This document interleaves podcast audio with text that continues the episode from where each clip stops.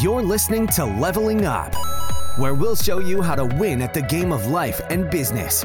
It's time to power up your skills through life gamification with your host, Eric Siu. Today, we are going to talk about how Web3 will change the future of marketing. So, first, we should define what Web3 is. Now, in order to do that, we have to define what Web 1, Web 2, and Web 3 are, and these, these kind of all fall under the umbrella of the internet. Okay, so Web one is when you know when the internet first people first started using the internet, you would have a bunch of pages. They would all kind of link to each other. You'd be using like Yahoo, Excite, you know, these types of um, search engines, and a lot of things were decentralized, right? I remember when I used to play games, instead of using Discord, we'd use I- IRC or MIRC, right? Internet Relay Chat, and that's how we chat. And then we use uh, tools like Ventrilo uh, or TeamSpeak to just kind of um, communicate with each other. Um, so a lot of these tools, you know, we had kind of um, back then, and they just kind of evolved a little bit. Um, that's Web one. You know, you had this decentralized web where it was very nascent, right? Web two is when people like uh, companies like Google and um, you know now Alphabet or Facebook, now Meta, when they started to build great products on top of the internet, and they started to a lot of users started to use their their products, and because of that, they started to collect a lot of data around their users and they started to monetize those users as well but they they collected all the data and they collected really all the revenues. And in exchange people got to get they, they got followers they got likes and things like that right? But you know what ended up happening was a large amount of the power of the internet started to go to just a couple of these consolidated um, consolidated to these these players right? Again when you when you think about the um, the Facebooks of the world or the Metas of the world, right, or the Alphabets of the world, um, they they have a lot of the power right now, and YouTube is owned by by Alphabet, right, and so that's Web two. It's um, you know it's good for them, and they play the game well, but um, it's not good for most people, right, which is why you see a lot of people clamoring for people to crack down on on big tech.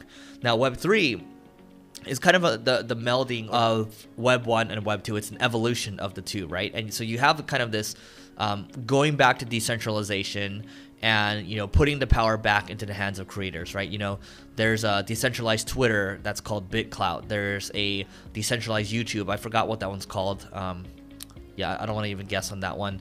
But you know people are trying to build you know tools and on ramps for people to give um, you know power back to creators and power back to users right where the users can actually be making more money and um, they're not giving up all this data to um, any kind of centralized source. And um, you know kind of democratizing things again right? And that's really exciting for, for most people because the, the power goes back into the hands of the creators and the users which you know it should be right? You would say that you could say that even though um, a lot of these the facebooks and the googles of the world they've built these great products they have maybe a little too much power now. You could make that argument. Um, I, I think they've done you know they've done what they, they they've played the game well. They've done what they can, and um, you know, that's you know hate hate the game, right? Hate not don't, don't hate the player. So they played the game well. So I, I have no disrespect to them. I, I don't have I don't think there's any issue with that. But you know, thinking about the internet moving forward now, when we look at what's going on with the world of NFTs, so I'm going to pull my screen up over here.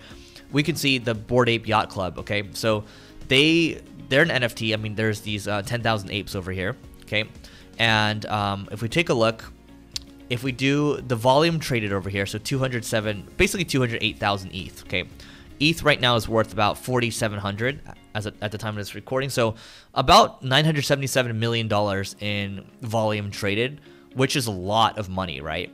And you figured that for every resale that's happening, they're making 5, 10, 20% on the transaction. I, I believe it's 5% or so. Um, and so, I mean, look for a company that's been around or like a project that's been around for you know less than a year or so to be doing basically a billion dollars in in kind of gross merchandise value and you know they've collected a good chunk for themselves they built a very powerful community. And this just kind of this is the very early days right now. This shows what happens when the power goes back into the hand of the community. And um, also as as an ape holder I, I get to accrue some value too because you know, I came in and I bought my ETH around, or my ETH, I bought my ape around, I don't know, maybe 25 um, floor price or so. And now it's at 32. So it's appreciating because the community is appreciating as well, right? Um, and so it's still very early days right now, but when, when you think about marketing, this has big implications because in 10, 15 years or so, we're probably not going to be using Facebook as much. We're probably not going to be using YouTube as much, or we're not going to be relying on, on them as much for um, driving users or driving um, driving uh, kind of adoption for our products and, and, our services, right? And so what that means is we have to be thinking about how can we foster community for the future, right? How can we build strong communities like the Bored Ape Yacht Club? How can we leverage the power of NFTs and and that goes directly into kind of uh, community again. And what community does is th- that means that we can foster great retention. We can foster kind of advocates for us. We can do a lot, right? And I, I really recommend reading the book, the the Business of Belonging, from uh, David Spinks, who we've had on the podcast before. And um, so, you know, also we're going to see brand new versions of um, you know Facebook, uh, you know Twitter, uh, YouTube that are decentralized. I'm not saying kind of the centralized versions are going to go to waste right now. Um, I think they're still going to have their uses, but um, it's just going to be a completely new world. And what that also means too is you have to think about how you can own your own assets, how you can build your own audiences. If you can build your own audience and if you can create a community, nobody can ever take that away from you, right? So if I cr- create a community and I create an email list around that, if I create an SMS list around that, if I do good with SEO, right, I do good with my blog, um, nobody can ever take that away. And you know, that's why the future of marketing is really kind of owning your own audience and owning your own assets and creating an audience in the first place, right? And creating a community and doing a good job for them constantly because that's what that's what it means to create a great product or a great service. You have to constantly be doing a great job. And so this kind of brings the bar up in terms of the quality of content that we're going to be producing and the quality of products we're going to be producing and also the quality of community that we're going to be producing because there's going to be a lot of noise out there. There's going to be a lot of short-termism that's out there. And this really gives you the opportunity to stand out. How can you make something that's 10x better, something that's 100x better, right? And so that's what what's going to happen. That's why I'm all in on this stuff right now, and that's why you should absolutely smash the like button right now because well, I'm going to be talking about a lot more of this stuff. I, I, think it's very serious. You know, right now I'm kind of experimenting with reducing or, or eliminating completely my all my standing meetings, right? So I can focus on this stuff because we're to build you know we're to build a DAO, and you should look into what that, that what that means. We're to build an NFT project as well, and um, you know for me, it's it's it's always been about the people. It's always been about community, right?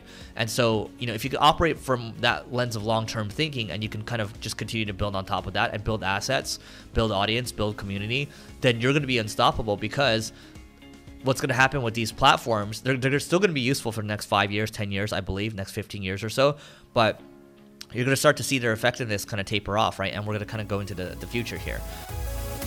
You may have completed this level, but many more bosses await. If you're looking to level up in marketing or business, just go to singlegrain.com forward slash leveling dash up to get access to our individual and team training programs.